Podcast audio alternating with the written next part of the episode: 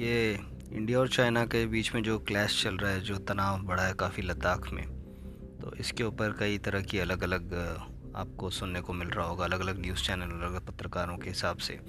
बहुत सारे biased opinion हैं, बहुत सारे एक तरफा ओपिनियन है, कोई चाइना की तरफ़ से कोई कुछ और तरफ़ से मैंने कोशिश करी है बहुत ही साधारण शब्दों में आपको ये पूरा जो केस है, पूरा जो इशू है, इसके बारे में बताने की। मैंने इसमें टेक्निकलिटीज़ को बिल्कुल दूर रखा है।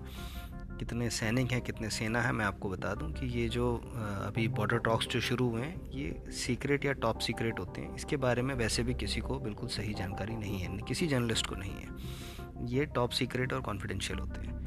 फिर भी जितना भी हो सका, मैंने इसको साधारण शब्दों में आपके सामने ऑडियो में जारी किया है। बहुत बहुत शुक्रिया।